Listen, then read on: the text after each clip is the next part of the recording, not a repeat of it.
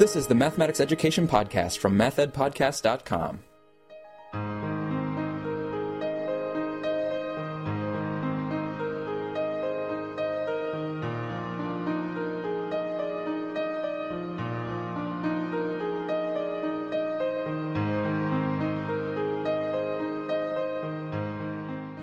to the Math Ed Podcast. My name is Sam Otten from the University of Missouri, and my guest today is Richard Cangelosi from Washington State University. Richard, thanks for being here. Thank you for having me, Sam. It's a, it's a real pleasure. So, Richard has the uh, distinct pleasure of being my first doctoral student guest on the program. He's a PhD candidate at Washington State University. So, congratulations on, on having this article out um, as first author before you've even finished your PhD. Uh, thank you, Sam. It's, it's, uh, it's really exciting. I know that in the education field that publications are, are so important. So this is uh, very special. So we're going to be discussing Richard's article, which is uh, appearing currently in volume 32 of the Journal of Mathematical Behavior, and it's entitled The Negative Sign and Exponential Expressions, Unveiling Students' Persistent Errors and Misconceptions. And this is co-authored with uh, Madrid, Cooper, Olson, and Hartter, so I want to acknowledge them as well. Um, but of course, you do nice work leading this up. So this comes from some of your work in graduate school. So I was wondering if you could just tell us about your graduate school experience and then help us see where this study came from. Uh, yes. Uh, so I, I, guess I have to label myself first as a non-traditional uh, graduate student uh, due to my age. You know, before becoming a grad student at Washington State University, uh, I'd already had a master's in applied math and had been teaching uh, virtually full time for about 10 years. And so when I came here, um, I spent a year or so trying to decide exactly what I was going to do. I started working with David Wollkind, who works on pattern formation problems, uh, mainly in ecology. And in particular, we're working on a problem that deals with uh, spontaneous self-organizations, uh, self-organization of mussels in forming mussel beds. And when I say muscles, I'm, I'm referring to mussels marinara, not Arnold Schwarzenegger. Um, and but I always had a very strong interest in teaching and being a more effective teacher. So in addition to the PhD in the applied math area, uh, I'm also pursuing a master's in mathematics education uh, under the guidance of Sandra Cooper. And frankly, this is becoming a little bit of a monster because with my interest in math education, uh, I thought that it would also be advantageous to learn a little bit more statistics, so I've added a minor in statistics. So I could have been finished.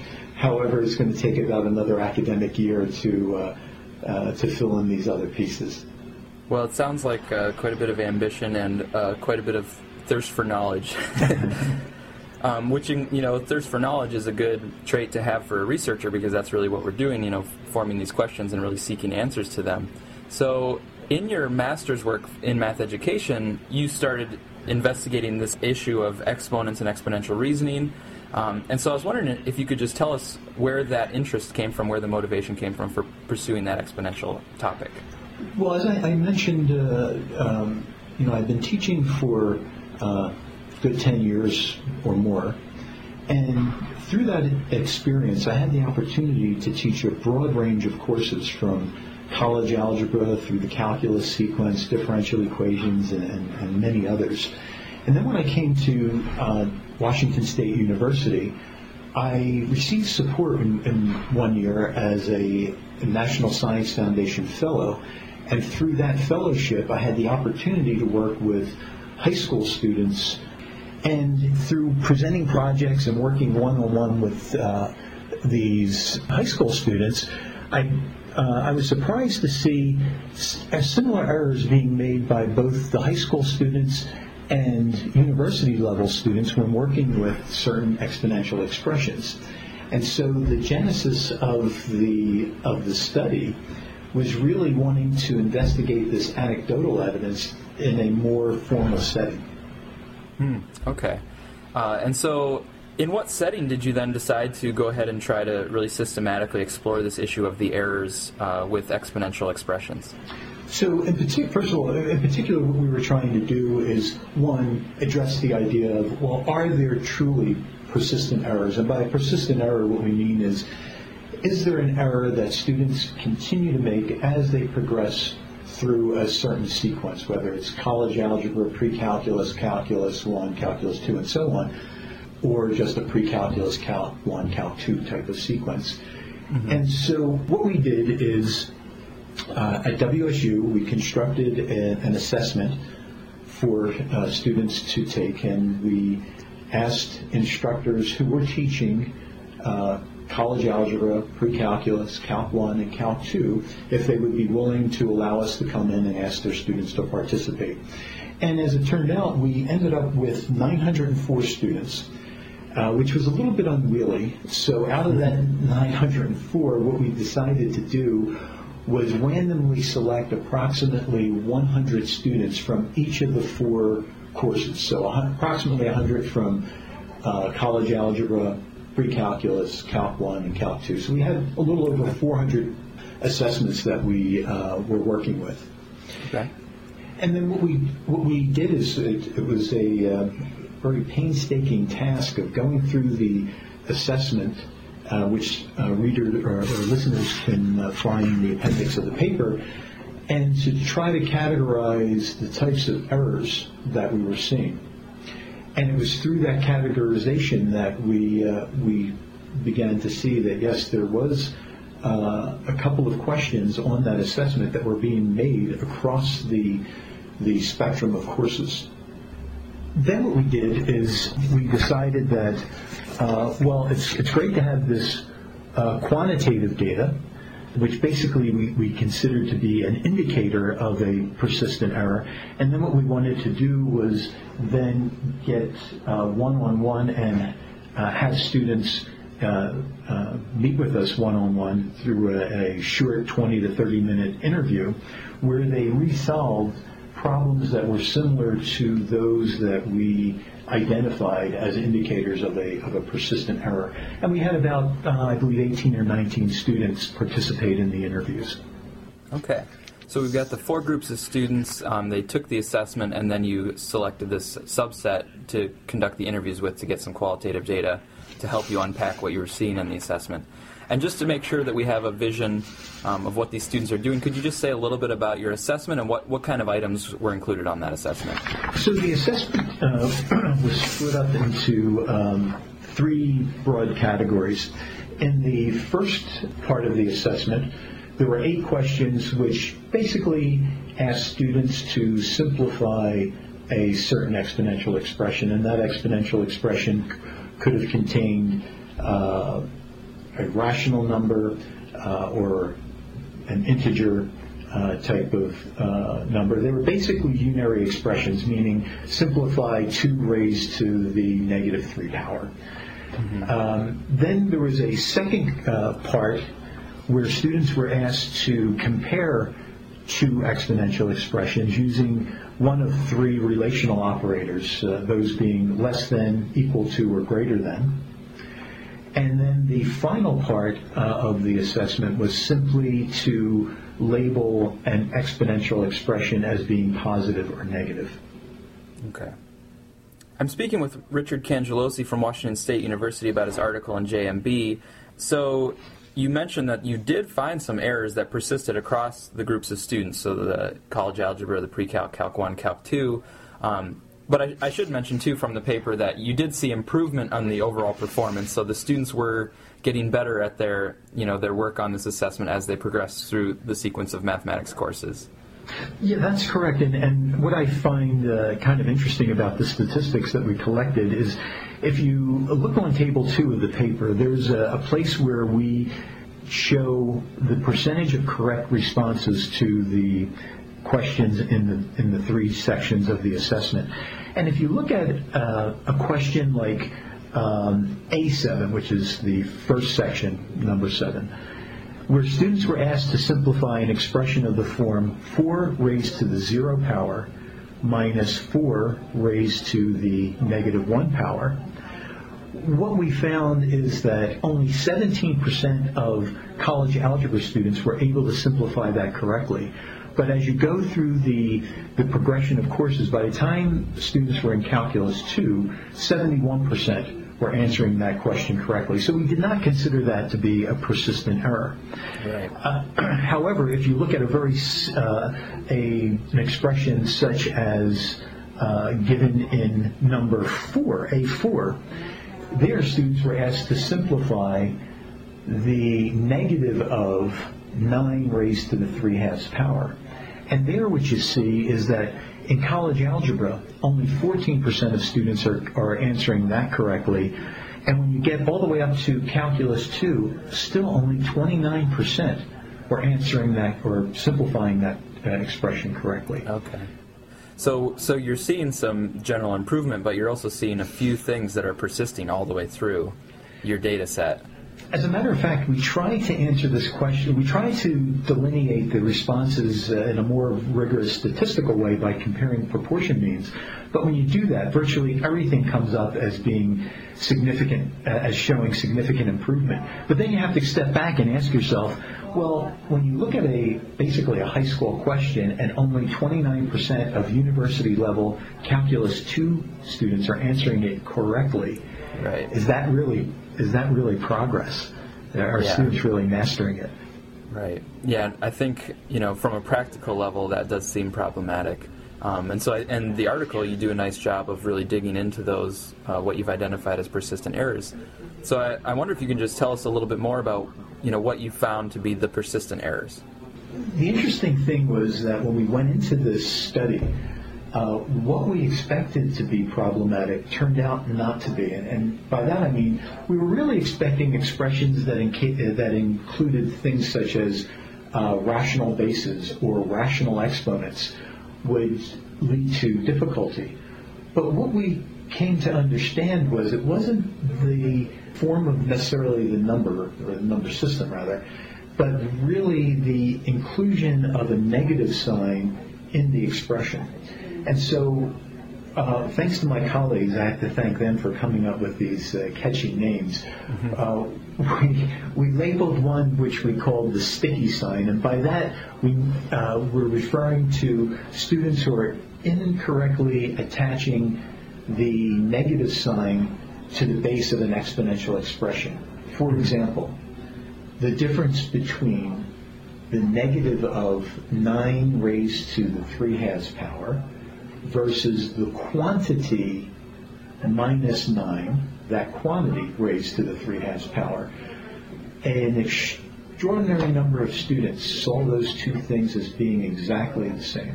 Hmm. And persistently through the groups? persistently through the groups. That was one of the I, that was one of the indicators of a, of a persistent error. Mm-hmm. And the other was uh, what we were referring to as a uh, uh, roaming reciprocal. And again, what we're referring to there is confusion over how to handle a negative exponent. Uh, and what's very surprising here is it was coming up in a very simple expression. For example, 2 raised to the negative 3 power. Hmm. Uh, we saw students interpreting that as minus 8, 2 to the 1 third power, 2 divided by 1 third, and 3 halves. So when you look at those expressions, you, you could see that students understood that a negative in the exponent meant reciprocation of some form, or flipping in a more colloquial way of saying it. But they, but it seemed like they didn't know exactly what to flip, especially the one, the, the students who wrote two to the negative three as being equivalent to two to the one third power. Here they actually re- reciprocated the exponent rather than the expression overall. Mm-hmm. So with sticky sign, you have the issue of the negative sign sort of in front of the expression or whether it's attached to the base.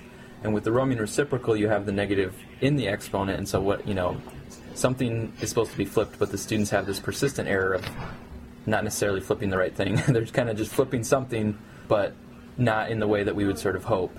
Um, so having identified these persistent errors, I'm wondering if there's a kind of a key issue that's left in your mind or a question now that this raises for you that you want to pursue in the future. Uh, yeah, you know, when we when you think about the the form of those two um, those two expressions, uh, that, that is those that are related to what we're calling sticky sign and those that were that are related to roaming reciprocal, they to us, they seem to indicate an underdeveloped sense of uh, inverse.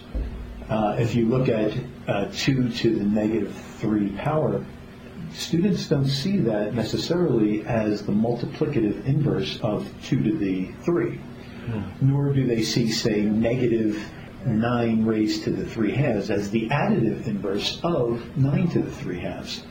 And so our conjecture in the paper was, well, maybe what the underlying cause here is this undeveloped sense of, of inverse. And so now uh, what we're uh, in the midst of doing is a follow-up to the study that we published, in whereby we try to answer that question a little bit more definitively. Um, the way I the way I look at it is, you know, there are foundational ideas that a student needs to have some level of command uh, before they can answer a particular topic, for in this case, simplifying an exponential expression. And so I, I, tend to visualize that as, as almost uh, as a chain. And so now what I'm what I'd like to do is say, well, where is that chain kinked or broken?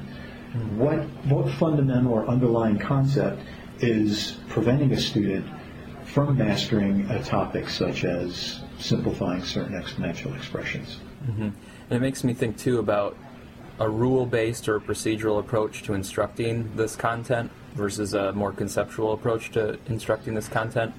Because, I mean, I would imagine with exponents and as they get more complex, a lot of times the instruction is kind of rule-based, and at least in what I've observed. But that doesn't really explain why these, these certain errors persist rather than others. Because if they're getting a rule based, you know, if they're taught the exponent rules for all of the different situations that you could see in an, uh, in an exponential expression, that doesn't explain why these two persist in a way that's different than the others. Yeah, and I, I, I couldn't agree with you more. And I, I think we all have the, uh, or have had the experience when we're learning an idea uh, when you're first learning with it, you're sh- struggling with some of the very rudimentary uh, facets of a certain idea. We tend to. Sh- I'm just speaking from a personal point of view. You know, I could, I might struggle with those ideas initially, but as I start to learn more and I start to deepen my understanding, uh, those rudimentary ideas become so second nature. They're no longer even thought about. They just, they're just, they just happen. And I think uh, and to some degree, that's part of what's going on possibly here, that students are stuck in this rule-based mode. But if they extend their, their knowledge uh, to incorporate some of the structural aspects of, of the symbols that they're working with, it would help them in the long run uh, when dealing with whether it's exponential expressions or any mathematical object. Mm-hmm. And I think, I mean, what you just said too makes me think about a rule or having this sort of quick, just a quick vision of what needs to happen is not bad. And in fact, it's quite good if our students can get to the point where they see something and they just know how to simplify it or know how to rearrange it. Um, but what you're kind of raising is that they might not be able to get to that automatic sort of speed or that automatic place if they don't quite understand the rule or if the rule doesn't make sense to them. And it sounds like you know some of the rules for exponents maybe do make sense in a way and allow them to get to that automaticity or get to that uh, ability that you're seeing in some of the later groups of students in your study. But something about these negative signs and the two persistent errors that you identified, you know, maybe this rule isn't quite making sense to them, and that's why the rule doesn't really land home with those students um, because there's something about these ones that's different in terms of the conceptual basis. Also, if you look at it from the perspective of if a student starts to develop a uh, stronger understanding by understanding the structural uh, the structure of the object, if they take uh, a, an expression like two to the negative three, and if they write that as uh, something like uh, 2 to the 1 third power, saying it's equivalent to 2 to the 1 third power, a structural understanding would make would hopefully have them question what they just wrote and say, wait a minute, could that possibly make sense?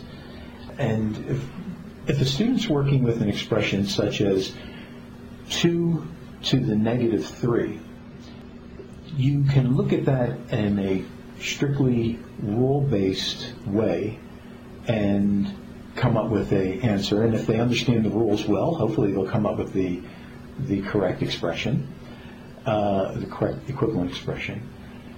But one of the things I think that makes understanding the structural approach powerful is that it allows a student to potentially go back and look at what they just wrote on the page and ask, well, does that make sense? Does it, does it fit within the structure or the logical underpinnings of, the, of mathematics?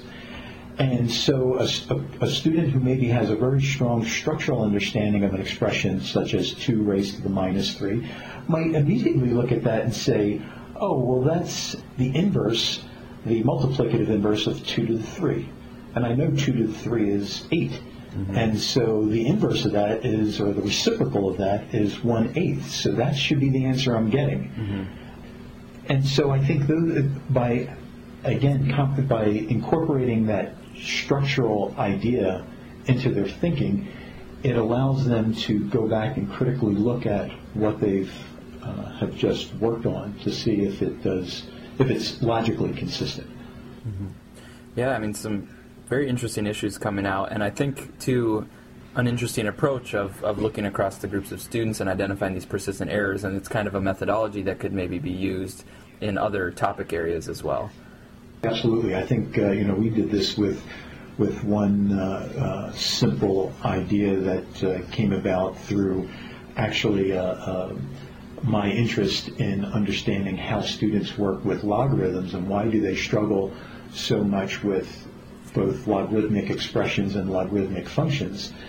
And so developing from, I, I believe, from as early as possible, a structural understanding is important. And I know that'll get some criticism in the sense that, well, if you introduce too much rigor, um, you can serve, I think, more to confuse a student than to help them understand. And I would definitely agree with that. I think you first start with developing the rules, developing a very operational way of thinking, but what I'm not sure is happening is that the next step is being taken, and that next step being introducing a student to the structural aspect of the mathematics that they're using.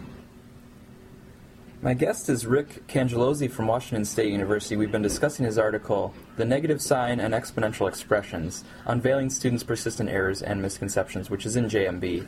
Um, and Rick, before I let you go, I have one more question that I always ask. Um, so I hope you're prepared. But it's just a question about um, imagining an alternative reality. And if you weren't in applied mathematics, if you weren't in mathematics education, uh, what would you see yourself doing? You know, that's um, it's a it's an interesting question, and and initially uh, it was you know I'd say oh it's kind of a difficult one to answer because I so thoroughly enjoy uh, learning mathematics, and I so thoroughly enjoy teaching, and in particular teaching mathematics. It's hard to think of being pulled away from, from that. But if I mm-hmm. but but if that's the ground rule, I would go. I would step back and say, well, what is it that I'm also fascinated by? And frankly, nature fascinates me, and uh, I am so in awe of of nature in in all of its facets that uh, I probably would have done something maybe in ecology, or I love the animals, and I, when I say animals, I, I have. Um, such a deep respect for life that even if there's a ugly spider crawling on the floor of my apartment, I don't squish it. I usher it out the front door. Mm-hmm. And so there's a part of me that I think if I didn't go into mathematics, that maybe I would have become a, a veterinarian. Mm. And two, I mean, with nature, Washington State is probably just a very beautiful place to be. Oh yes, we're we're in the midst of lots of uh, rolling. Uh, cornfields, uh, excuse me, not cornfields, lentil fields and wheat fields. Um, and but it is a, uh, a lot of farmland, and uh, you don't have to go very far to to see some very beautiful country. Oh, great, uh, Rick! Thanks so much for taking the time to, to talk about your work. Well, again, thank you for having me. It's been uh, it's been a lot of fun.